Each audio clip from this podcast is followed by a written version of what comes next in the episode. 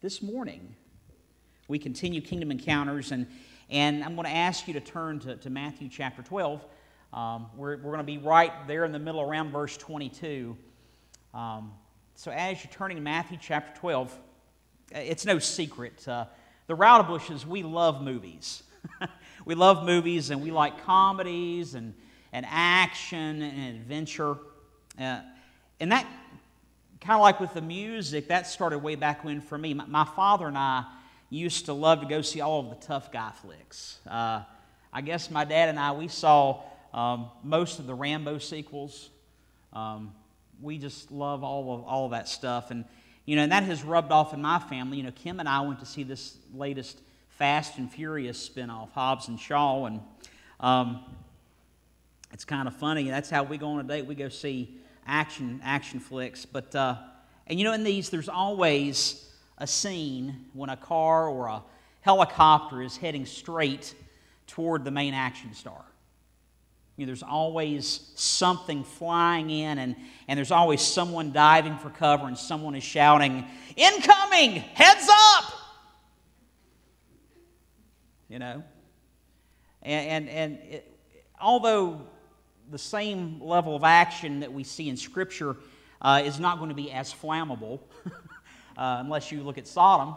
But what happens, you have the same kind of intensity in these stories. And you have, when you, anytime you have a collision between the kingdom of darkness and the incoming kingdom of God, there's going to be fireworks.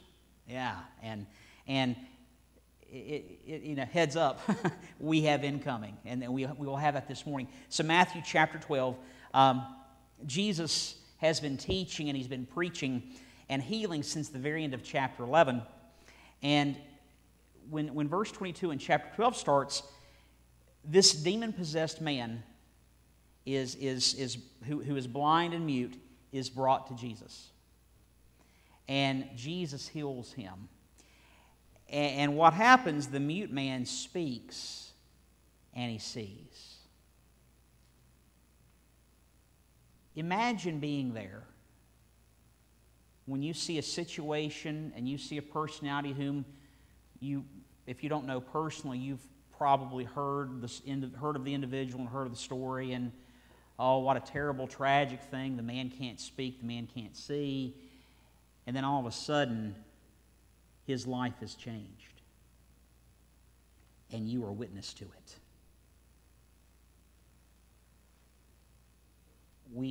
If we don't take a step inside the text, it's easy to look at it as a story, but imagine witnessing that kind of encounter. Well, all the crowds, they're amazed, and they're saying, "This man," speaking of Jesus, "this man cannot be the son of David, can he?" But the Pharisees, as we've spoken for several weeks, those Pharisees, man, they are just thorns in the side, man. Critics, they say this man casts out demons only by Beelzebul, the ruler of demons. Well, if you've been with us or you've been listening online, you've heard a similar kingdom encounter in recent weeks from Matthew chapter 9. And back in chapter 9, Jesus casts out a demon which through its possession rendered a man mute and blind. So the same scenario. And the man in chapter 9 now speaks and now sees, and the crowds, they're amazed there too, and they're saying, nothing like this has ever been seen in Israel, and that's what the crowds are saying. But those Pharisees, you know, they're saying, well, Jesus cast out demons by the ruler of demons. They're saying that Jesus is in league with Satan. Well, Jesus' response back in chapter 9 is this. He uses it as a teaching point. He could have, like one of these action movies, he could have called down lightning and fire from the sky, and he could have smitten them. That verb smite, you know, that's just not a pretty word in itself, is it? Smite. Jesus could have done that, but Jesus didn't. What he did, he took this as a teaching point to both warn and encourage not just the disciples that were with him, but to us in 2019. And later in the next chapter, in Matthew 10, Jesus says this about that comparison to Satan. He says, "A disciple is not above his teacher, nor a slave above his master. and it's enough for the disciple that he become like his teacher and the slave like his master. And if they called the head of the house, Jesus is referring to himself, if they've called him Beelzebul, how much more will they malign the members of his household? You know, if they call me Beelzebul or Satan, they hate me. And guys, if they hate me, you need to expect the same and worse. And Jesus says that back in chapter 10, and we've kind of seen that pointed out, but Jesus uses that in chapter 9 and 10 to underscore the reality of persecution for disciples then and disciples now. And we've also talked of on Sunday morning the fact that somewhere this morning, somewhere in the world, some Christian will go to his or her death for the sake of the gospel. So persecution hasn't stopped. It did not stop when you close the Bible, persecution didn't end. And folks, if you watch the news, if you see the RSS feeds, if you're checking the internet, you see that the persecution here in America is just getting ready to amp up. And this is and so this is why I'm telling you this. We need to know our Word. We need to know our Bible, because there's going to be people that are going to tell you A or B or C without looking at the entire counsel of God. And as your pastor, I have a responsibility to. My goal is to equip you every week. So that's why I'm here. And this time, this morning, where Jesus takes a little different tone with this comparison, with this accusation, this is what Jesus says. He attacks this lack of logic in what the Pharisees are saying in their argument. Look at verse 25. It says, Jesus, knowing their thoughts, he says, "Any kingdom divided against itself is laid waste. And any city or house divided against itself will not stand. And if Satan cast out Satan, he is divided against himself. How then will his kingdom stand?" It's like the statement, biting the hand that feeds. The Pharisees make no sense.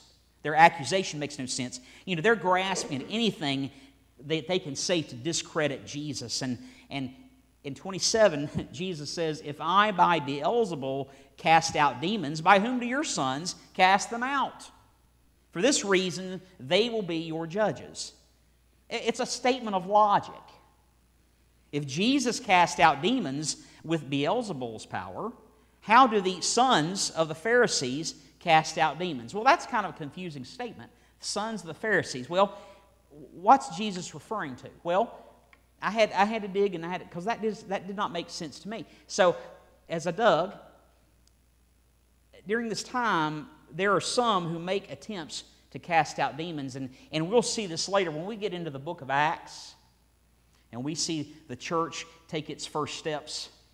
And in the book of Acts, chapter 19, actually, there are some Jews that are going around, and they're driving out evil spirits, and they're invoking the name of Jesus over these persons who were demon-possessed. And in the book of Acts, it says they would say, in the name of the Jesus whom Paul, the apostle, preaches, I command you to come out. So you've got people that are trying to cast out demons. And so Jesus is saying this is going on, and then he says, for this reason, they will be your judges. Jesus is saying, if you accuse me of being in league with Satan, you are accusing your Pharisee disciples as well. It's logic. People say all the time the Bible isn't logical. I think Jesus, he's a logician. He gets to the heart of it. Jesus says this in 28, "But if I cast out demons by the Spirit of God, then the kingdom of God has come upon you." But if Jesus cast out demons by the Spirit of God, the Holy Spirit, then this is more evidence that the kingdom of God has come. And if you remember this idea of the kingdom of God, we saw in the Spirit and God, we see this manifestation of the Trinity way back at the baptism of Jesus, way back in Matthew chapter 3. If you remember that story, what happens? Jesus rises from the water, and the heavens open, and the Holy Spirit of God descends in a form like a dove, and descends upon the Son who is coming out of the water. And then the Father speaks His pleasure in the obedience of His beloved Son. The manifestation of the Trinity, the Father, the Son, the Holy Spirit, all present at what can be understood at this baptism of Jesus, it's really a coronation of the coming king. Amen. And this kingdom of heaven is no longer at hand, as John the Baptist has been preaching, and John the Baptist has been preaching faithfully and fervently, but the kingdom of heaven is no longer at hand. The kingdom of heaven is here. We have incoming. It's coming in. It's coming in.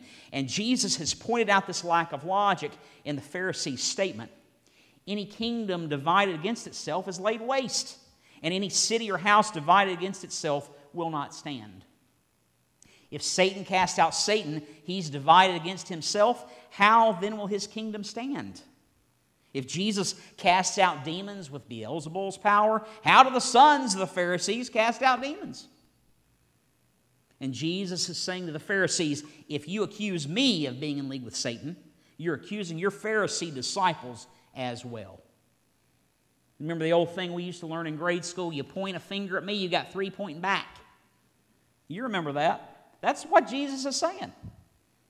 If Jesus casts out demons by the Spirit of God, then this is more evidence that the kingdom of God has come. And then, one of the most puzzling scriptures in the New Testament. Look at verse 29. How can anyone enter the strong man's house and carry off his property unless he first binds the strong man, and then he will plunder his house? What does that even mean? What in the world does binding the strong man even mean? Well, I'll tell you, and I'll tell you why it matters. The strong man, the one whom Jesus met way back in chapter 4 in the wilderness, that's Satan. And the strong man's house is the here and the now, the earthly realm. With the fall of man in the Garden of Eden, sin enters in. And creation, the entire of creation, God's great creation. God made it, and God made it all, and God made it all good. But when sin enters in, it shakes things up, and it messes things up. And all creation is tainted. The beauty of God's creation is tainted by sin. The strong man's property, which Jesus alludes to. What? Carry off his... The strong man's property, it's those over whom there is demonic dominion. I mean, do you remember what happened after this baptism of Jesus when Jesus and Satan meet in the wilderness? There's three temptations by the devil, and there's three victories over these temptations due to Jesus speaking the word of his Father to the devil. You know, Jesus preached to the devil. And Jesus was tried, and he was tested, and Jesus was proven. And in Matthew 4, chapter 8, we see this final temptation in the wilderness. The devil takes Jesus. I'll give you a synopsis. The devil takes Jesus to a very high mountain, and he shows Jesus all the kingdoms of the world and their glory. And he says to Jesus, all these things I'll give you if you fall down and you worship me. And Jesus says to the devil, go, Satan, for it is written, you shall worship the Lord your God and serve him only. Jesus is quoting Deuteronomy chapter 6, verse 13. And by using Deuteronomy, Jesus quotes scripture that his Father spoke to Moses on Mount Sinai in the wilderness. Let me say that one more time.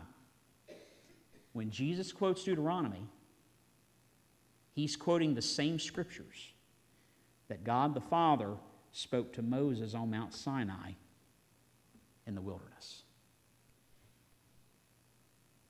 That's powerful. That's not accidental. You know, Jesus in the wilderness speaks back to the evil one the very words of warning that were spoken to the Israelites at Sinai. The very same words.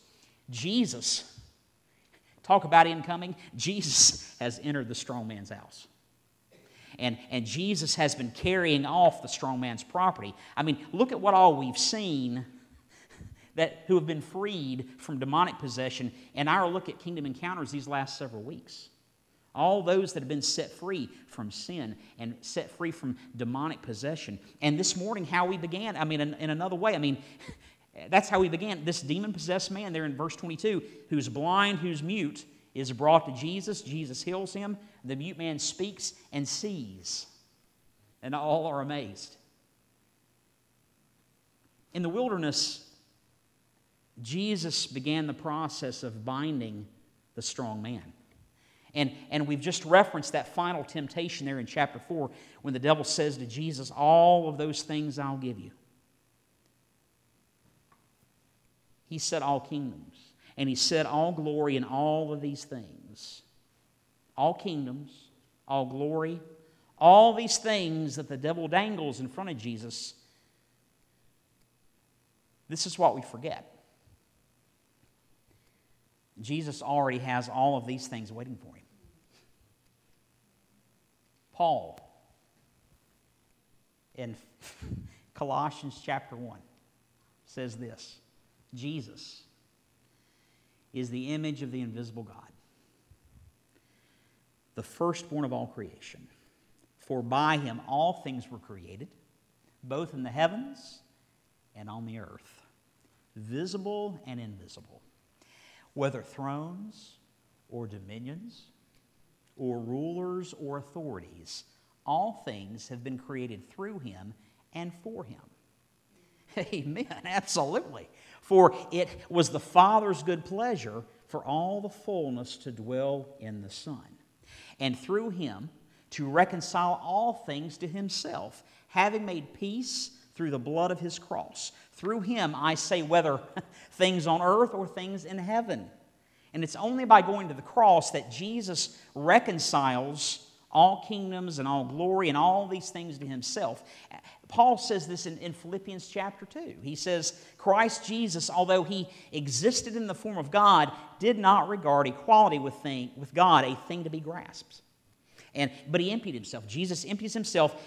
He humbles himself by becoming obedient to the point of death, even death on a cross. And Philippians chapter 2 says this, for this reason also God highly exalted him. He highly exalted him and bestowed on Jesus the name which is above every name. So at the name of Jesus, every knee will bow. Every knee will bow of those who are in heaven and on earth and under the earth. Amen. And that every tongue will confess that Jesus Christ is Lord to the glory of God the Father. Because of Jesus' obedience to the Father, because he went to the cross, because he was resurrected, Jesus Christ is Lord. And he's Lord over all thrones, he's Lord over all dominions, he's Lord over all rulers and authorities in the heavens, on earth, and under the earth. And Jesus Christ is Lord, and his incoming kingdom has defeated sin, defeated death, and defeated hell. And Paul writes this in 1 Corinthians chapter 15. He says, death is swallowed up in victory. O death, where is your victory? O death, where is your sting? The sting of death is sin, and the power of sin is the law. But thanks be to God who gives us the victory through our Lord Jesus Christ. You know, there's been a battle between kingdoms since the beginning.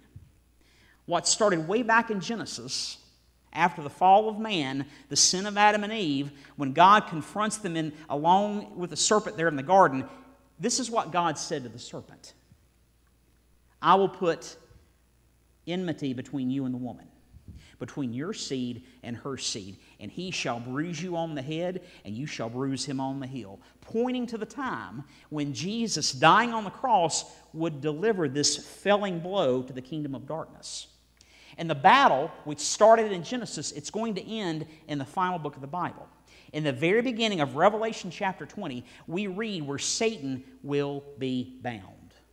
The strong man will be bound. And in verse 10 we read that the devil who deceived them was thrown into the lake of fire and brimstone where the beast and the false prophet are also. And they will be tormented day and night forever and ever. Amen. What did Paul say? Thanks be to God who gives us the victory through our Lord Jesus Christ. We have an incoming situation. Jesus is still, he's still plundering the strong man's house. And that's good news. He's reclaiming lives and souls for the kingdom of God. So this morning, how do we respond to this? Well, I'll tell you. I'll tell you how one group responded. In verse 23 this morning, we see this. All the crowds were amazed. And they're saying, this man cannot be the son of David, can he? Jesus is at the center of one kingdom encounter after another. And the crowd is following right along. They've heard him teach, and they've heard him preach, and they've watched him heal. And now amongst themselves, they ask this question. This man cannot be the son of David, can he? This is extremely significant. Most in the crowd, because they're good little Jewish boys and girls, they know the law and the prophets. They've been to synagogue, and they know who David is. The very first time that Jesus is referred to as the son of David is in the first verse of the first chapter of the first book of the New Testament. In Matthew chapter 1, verse 1, this is how it begins. The record, the genealogy of Jesus the Messiah, the son of David, son of Abraham. And in that genealogy in Matthew, in chapter 1, verse 66, we read that Jesse was the father of David the king. You remember David. He's the youngest son of Jesse, and he killed Goliath, and he becomes king of Israel. And the story of David also includes the promise that he received from the Lord in 2 Samuel chapter 7. This is what God says to David. When your days are complete and you lie down with your fathers, I will raise up your descendant after you, who will come forth from you, and I will establish his kingdom. Amen. He will build a house for my name, and I will establish the throne of his kingdom forever. David, the son of Jesse, would have a descendant spring from his family line. And this descendant springing from the family line is seen in Isaiah chapter 11. This picture, it says, then a shoot will spring from the stem of Jesse, and a branch from his roots will bear fruit. The Spirit of the Lord will rest on him, and the Spirit of wisdom and understanding, the Spirit of counsel, the Spirit of strength, the Spirit of knowledge, and the fear of the Lord. In Jeremiah chapter 23, we read this, behold, the days are coming, declares the Lord, when I will raise up for David a righteous branch, and he will reign as king, and act wisely, and do justice and righteousness in the land. In his days, Judah will be saved, and Israel will dwell securely. And this is his name by which he will be called, the Lord our righteousness. Son of David, Savior of Judah, Israel's security, righteous king, the Lord our righteousness.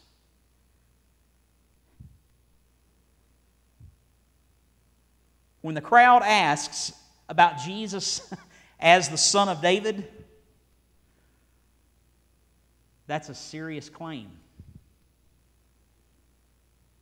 That Jesus is all of those things.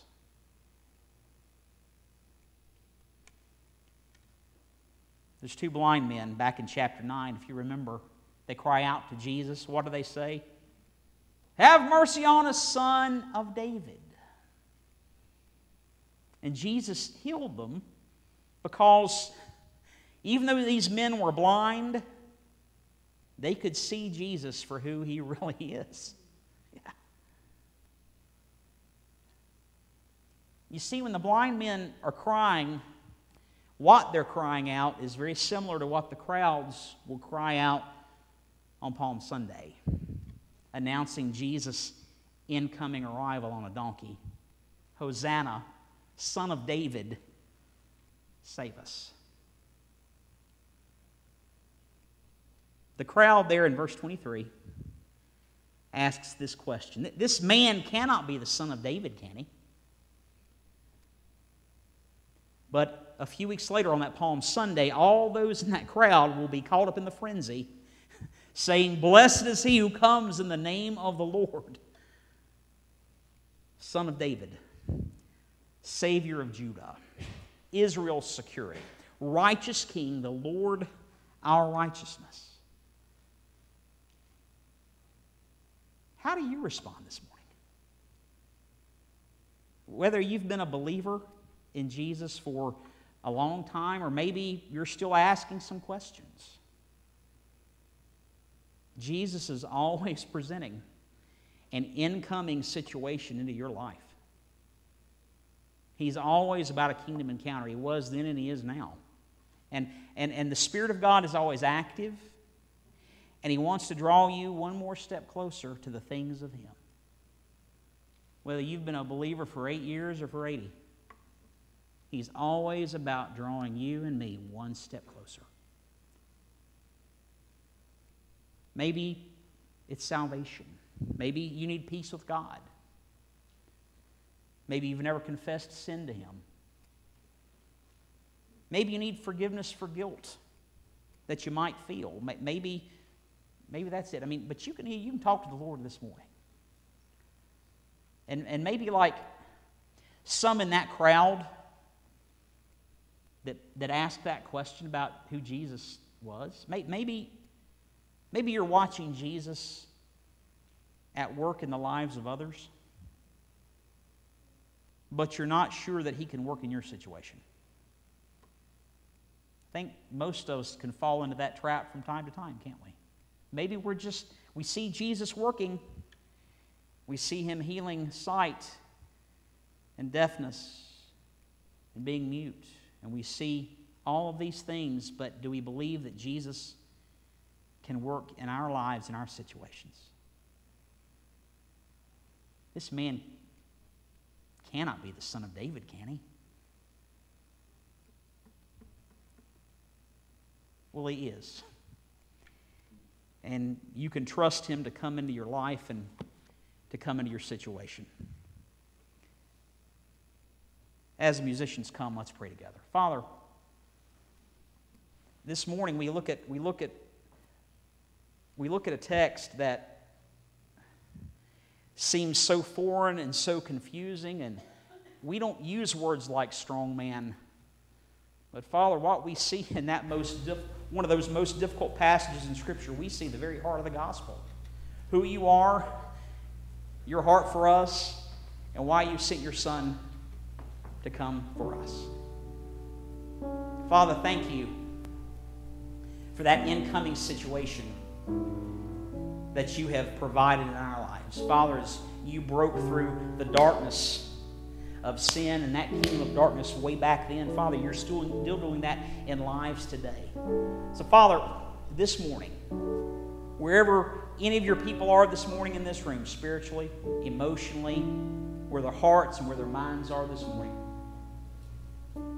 we pray that You would break in through Your Spirit and speak to them what they need to hear from You. We're thankful for Jesus. We're thankful for a strong Savior. In Your Son's strong name we pray and we worship.